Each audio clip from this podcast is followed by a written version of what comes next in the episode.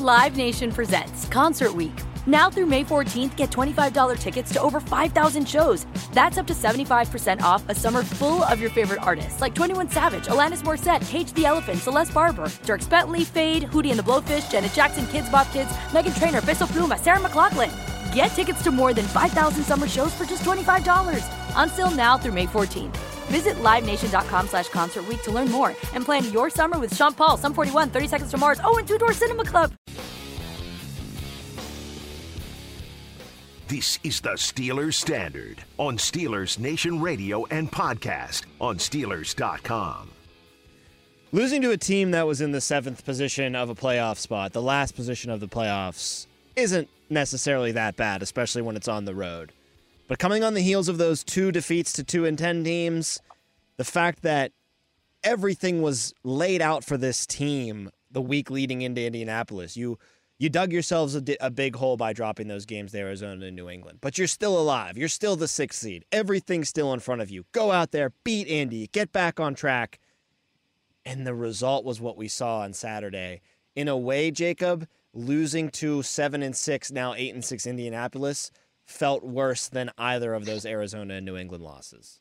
Was it because of all the hope you were talking yourself up to yes. and, and talking me into? because all we did all week long, Tom, last week was say, okay, Mike Tomlin has had his trap games in the past, and he's never really lost these two back to back games against two and ten teams, but he's found a way to bounce back after those trap games. And we all convinced ourselves, or a lot of us convinced ourselves, that this was a game that Mike Tomlin can win, that he can rally his guys around and say, listen, we are not this team that to lose three in a row in December to a playoff team. This is a playoff caliber matchup and you come out and you score 13 points out of the gate and you think, oh my God, this team finally seems to have been prepared for a game that has weighty downs to it. And then Indianapolis scores every point the rest of the way. Yeah, it really was just such a changing from what we've seen, changing from the norm with this Mike Tomlin regime. Mm-hmm. You know, they've had bad losses in the past, like the Arizona loss. That people say it happens every year. I don't know if that's true, but you know, it's the the classic we, have Tomlin seen it loss. Before. Maybe right? Not every year, but we've seen it before. The back to back to two and ten teams we've never seen before, simply because no one in the NFL has seen something like that before. Teams over 500 losing to teams back to back weeks that are each eight games or more under 500. That's never happened. So that was new territory. But still, I had the sense. I think you had the sense. A lot of people had the sense of, okay, every time you think that this team hits rock bottom, every time that you think that they're done, they get back off the mat. That's been one of Tomlin's greatest characteristics as a coach. And I don't think he didn't have them ready to get off the mat. I, I think he did everything like he normally does, you know, in years past to try to rally a team after a losing streak. For whatever reason, the players, I don't want to say they didn't get the message because I think at the beginning of the game it was clear they came out on fire. If they had come out like they did against India, against Arizona and New England, they would have won both of those games. Mm-hmm. But they couldn't sustain that kind of level of of urgency, that level of focus uh, throughout 60 minutes of a game. And again, I, I don't put that really on Mike Tomlin's feet because I think I, I know he did everything like he usually does, and it almost it always works. They always get off the mat. Even earlier this year, they had a bad loss against the Texans, which we thought at the time was was real bad. And they go out the next week and they beat the Baltimore Ravens, which no one expected. To see them not be able to get back on track, to see them not bounce back with a big win against Indianapolis, that really you know raised a red flag to me that this team is a little bit different from teams in the past where they might not have the ability to a man to rally and to get themselves, you know, cleaned up after a really tough stretch of games and still try to make a push towards the playoffs. Instead, it was almost the opposite. You know, once the Colts mm-hmm. punched them back, they really never got back on their feet. No, and it's kind of surprising too because you had mentioned this last week, saying you'll know if the game is won or lost in the first. I know, half. and I was wrong. You they, wrong. they came out on fire. They, it looked they, great. I said to Brian in the studio, I was like, when they blocked the punt, I was like, they're gonna win. Like they're, the thirteen to nothing. This is mm-hmm. exactly how the Steelers win these games. They're making splash plays, offense. like mm-hmm. scoring on offense, holding uh, the the Colts offense, doing a good job on defense, and then the splash plays on special teams. Tom, it's what we've laid out. It's the blueprint to a Steelers win that we've hearkened on so many times before. and they did it almost perfectly to a T. And then once that thirteen to nothing lead came, it was almost gone as soon as it was there. And I know nobody really wants to hear this, but it is a big reason why you were able to see the Colts start to have a lot of success offensively was the injury to Minkah Fitzpatrick following the suspe- the injection mm-hmm. of Ejection, Damontae right. Kazee. Uh, Trenton Thompson now all of a sudden is your number one safety, and he was dealing with stingers throughout the game. Like he had to come in Right. and out. So you had no bodies on the sideline left to play safety, and your inside linebackers had already been decimated. You're already down to your fourth, fifth string guy there. Um, look, I, I know everybody is injured this time of year. No one in Steelers Nation wants to hear the excuses today, as they're seven and seven, and and even winning out, you're going to need some help to get into the playoffs now.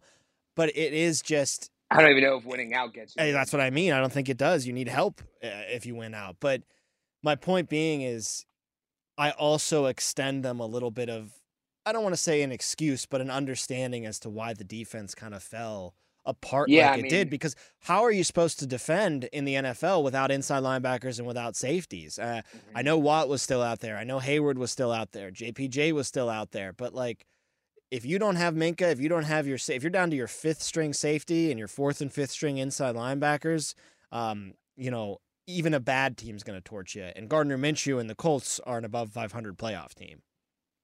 Yeah, I mean, you mentioned TJ. I mean, this guy had what two sacks in the game's first twenty minutes. I thought, okay, here comes here comes a career day for TJ. No matter what could happen the rest of the day, this guy, if he wants to be defensive player of the year multiple times throughout his career, he's going to be able, or he should be capable of leading this defense without the inside linebacker help and without the safety help. But what we didn't consider is just how depleted those two units have become, and it's to this it's to no fault of the Steelers' own. I mean, injuries happen, but it's just hard when you're dealt this many injuries to specific units to get you so depleted. I have the list right here of the safeties available to the Steelers.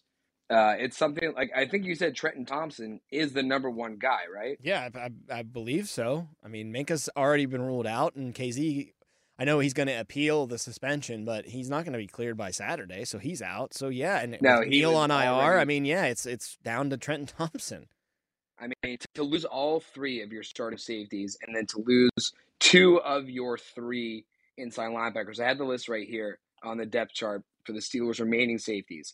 Trenton Thompson, Miles Killebrew, Eric Rowe, who's been on the practice squad. Yeah, he- he's got a lot of experience. He's a nine-year veteran. He's won Super Bowls in the past, but like, is he in shape coming off the couch? I don't know. Right. And then do you finally, only because of necessity, move Patrick Peterson to that safety position? Right, but what do you do? What, Riley, what happens with your healthy. corners though? If you move Exactly. Pat Then Pete? you leave them exposed. Exactly. And then 'Cause- Henry 'cause- Black, another practice squad guy. Because I think Pat Pete has kind of established himself as that number two corner next to JPJ. Mm-hmm. You know, Levi's kind of been the one that's fallen off as far as you know one two on the outside. So I mean, if you have to, if you ha- and you might have to, but if you have to move Pat Pete to more of a safety role, which he did in game against Indianapolis a little bit, Mhm. you're putting Levi back out there. You're exposing your corners now. Right. Yeah, it's it's just a very not an ideal dire situation. Yeah, and you know we a lot we heard people we heard Steelers fans in the in the preseason watch the play of Nick Herbig and uh, Marcus Golden saying, "Wow, look how fast they are off the line of scrimmage. Like, is it possible to have TJ and Highsmith and Herbig and Golden all out on the field at the same time?" Well, now due to the injuries at inside linebacker, you're kind of forced to maybe do that, kind of like you are with Pat Pete uh, moving to cornerback. It's just like you're dealing with all these moving pieces. And again, I, I know what you're trying to say earlier, but you're not trying to make excuses for this team, but you're kind of left with nowhere else to go than to find excuses just because where you're at right now, you're at seven and seven after starting the season at six and three. You have an a, a ginormous uphill battle ahead of you, Seattle, Baltimore, and, Cincinnati, with two of those three games on the road. All three of those teams playing well now, especially after Seattle got back on track last night. Yeah, a huge win by Seattle. Uh, Jake Browning looking like a legitimate uh, fill in for Joe Burrow. I'm not saying he's going to steal the job, but he can easily He could steal uh, someone else's job uh, next uh, year, though. Yeah, very well could be. Uh, and then, of course, the Ravens, who look like maybe the second best team in all football.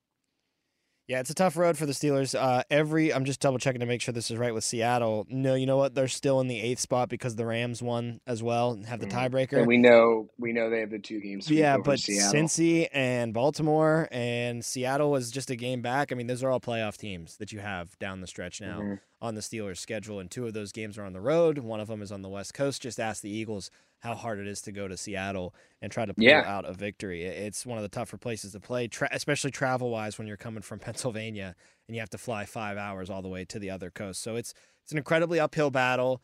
And you know, we're gonna get to Mason Rudolph. We're gonna get to Damontae Kazee's suspension probably in the next episode. It's just a lot of stuff I still want to react to about this indie game. Yeah, I mean, as as as dire of a situation this game left the Steelers in, and as doubtful about the season as you may seem, there was still a lot to take away from this game because of the circumstances. Well, and and my main takeaway was just, uh, and how I opened the episode. You know, you were staring at nine and four in the face. If you had gotten to nine and four, you would have been on cruise control right now for a Mhm. playoff spot in the AFC. You blew that, but you're still at seven and six. Now the bat the the the games in front of you become a lot harder for teams that are playoff teams. But if you win all of your games, if you win three out of four of these games, you're you're probably going to give yourself a good shot. But it, it had to start with one of those wins being this game against Indianapolis because you had a chance not only to put yourself into a better position, but you had a chance to knock Indianapolis back.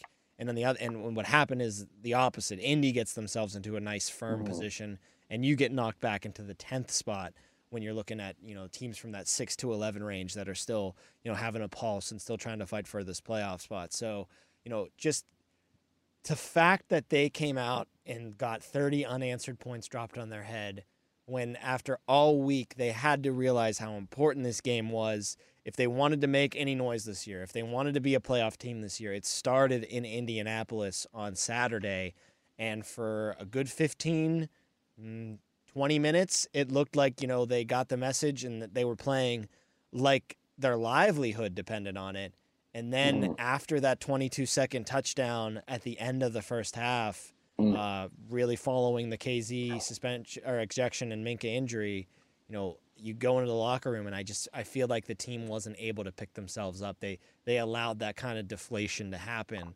And the second half really showed that. They they just couldn't do anything defensively or offensively in that second half. And when Najee comes out and fumbles that football right away, Mhm. puts the Colts Right in plus away. territory, I mean, you're pretty much cooked. Yeah, let's go over a major sequence of events from the second quarter to finishing with that Najee fumble, which I think essentially is kind of where the Steelers lost their traction in the game.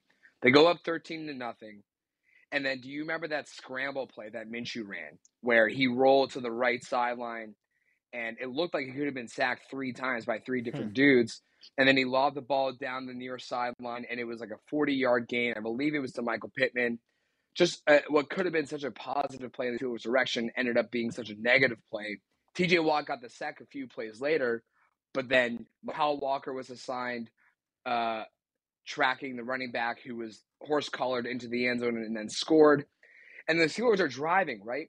Jaylen Warren has a beautiful 10 yard run up the seam like he always does. And then what happens, Tom? It's an offensive holding call. So instead of first and 10 in Indianapolis territory, it's first and 15 back in Pittsburgh territory. And then I think it was the very next play, Mitch Trubisky throws that, inter- that interception, which leads to the Colts' second scoring drive of the half. And then the Steelers have another shot to come out and maybe pad the lead before going into halftime and giving the ball back to Indianapolis, potentially in the second half. They do nothing with it. And what does Indianapolis do? They go down right the field. They go right down the field. They score. You mentioned we open up the second half. Najee Harris has his second career regular season hmm. fumble.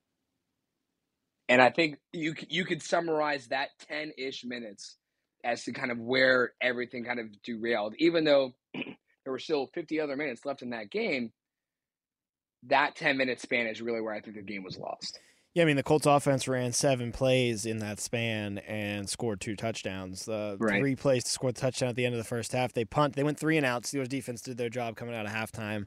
Uh, then Najee fumbles. They scored a Mo. They threw a touchdown to Mo Alie-Cox the very next play after the Najee Mhm. fumble, and it's twenty-one to thirteen, just like that. That was definitely a key sequence, and part of that sequence that you mentioned was the interception uh, of George Pickens Mitch. of Mitch Trubisky, but it was really of George Pickens in my eyes because you know, Do you okay? So I'm I'm curious to know. Do you put that more on Pickens or do you put that more on Mitch Trubisky throwing it to triple coverage? I put it more on Pickens. I don't know if it was hmm. necessarily triple coverage. I mean, the there were at least two guys. it was a there, 50 third 50 was ball one on one whenever you know it was Right. all said and done i don't there I might have been a colts player in the area I think Tim Benz said it on Twitter. If George Pickens is always open in single or double coverage, shouldn't he make that catch if it's single or double coverage on that play? that's exactly where i'm at I, you know this guy pickens has you know been very vocal this year and i think there are some things that he's warranted to be vocal in because you know it is frustrating as a receiver when you know the quarterback play has been below the line and you're not getting your touches and you're not getting your numbers because that's your livelihood but then you finally get your opportunity you know you've been saying all year i'm open even when i'm not open throw it up just throw it up just throw it up you know and charlie batch Mhm. saying on the postgame show like that's receivers say that all the time to you as a Mhm. quarterback like every week during practice you know i'm always open just throw that baby up you know you're in trouble back there mitch just throw that baby up i'll, I'll take care of things and then you do it in a game and charlie's like what happens is you get the ball picked off and then what what's everybody thinking oh mitch good job mitch like way to go mitch and and it's you know it, it's such a tough spot to be for a quarterback but mitch gives him that jump ball mitch finally says you know what Right, george you're right i'm going to throw one up for you down the field. I'm gonna Yeah. give you your shot here. You're gonna get to be on Sports Center top ten. You're gonna be on Good Morning Football. You're gonna make one of the catches of the year, catches of the day for sure. I'm giving you your chance. And I mean, he. I, it wasn't even like a, oh, he took the bad. You know, he decided to jump a little too early, or the ball just tipped off his finger. I mean, he just got mossed by the defender. Yeah, I mean, just dominated by him, and that that was a really troubling look for me, especially after all the talk that George has done all year, saying, you know, just throw that thing up to me, I can get it. Well, we did, and look what happened. It's going the other way, and it led to seven more points for Indy. Yeah, uh, as I mentioned, it, it was it was in that sequence of a of a turning point on the game. Uh, it led to the Colts' second touchdown drive of the game, and I don't want to put the game on Mitch, even though, like you said, we'll talk about Mason eventually coming in for Mitch in replacement with only five minutes left. We could talk about that coaching decision as well, uh, and then Mike Tomlin saying that Mason will get the start this week. Um, If Pickett can't go, the- of course. right, right, right, right. Which I'm not. I don't think he's going to go, yeah. no. Um, but it's it's it's the right thing to say as a coach. Obviously, if your starter is ready, you're going to go with your starter. But yeah, it's it's disappointing because if the if the blame could be put all on Mitch, we would be talking so much more. Even though the Steelers are now at, at seven seven position, we'd be talking a lot more optimistically about this team. But clearly, you know, when we were saying the team, are they going to be ready to go against Indianapolis after these two and ten losses to back to back and back to back weeks? Well, we're seeing kind of that loss of focus locker room wide. I know when we talked about that last week, you were saying the emphasis is more on the offense and the defense. Well, here's your case in point right here with George Pickens, who's supposed to be that go get it kind of guy and getting completely mossed by that Indianapolis Colts defensive back. I have some criticism of Tomlin here, too, and I think you know where I'm going with this. Punt instead of a field goal. But Yeah. I got to be honest with you. I was sitting thinking last night, like, there's a part of me that really feels bad for Tomlin because I really do think, you know, he's given the same messaging. He's he's trying to, you know, do the same things that have worked for him for eh, great success, for Hall of Fame levels of success all these years. And it's just not getting through to these players, man. Like it it is falling on deaf ears. And whether that's, you know, the messaging is getting a little old, I don't think that's the case though, because these are all new players for the most part. That, you know, like if the messaging is going to get old to like a Ben or a Pouncey or a Castro, not to Mhm. say that it ever did, but you could understand that they've been there for 10 plus years. These guys are all new. Like this is all new stuff to them. This is all new experience. But for whatever reason, it's just not landing with these kids. And I, I'm feeling comfortable calling them kids because that's the kind of way that they're presenting themselves out onto the field. Mhm. So, you know, uh, Tomlin has his share of blames for sure this year. Uh, but uh, there's a part of me that fe- has to feel a little bit bad for him because I'm sure he's sitting back going, what the heck do I have to do to get through to these guys? This message just is not working. Yeah, you would have thought Th- The you would have thought this the- week the for sure would have been the breaking point. Like for sure, they would have all bought in. And I, I'm not saying they didn't all buy in, but they didn't have the focus that was necessary. Yeah, you would have thought that the younger these players are, the more impressionable they could be by what Mike Tomlin says week to week in the locker room.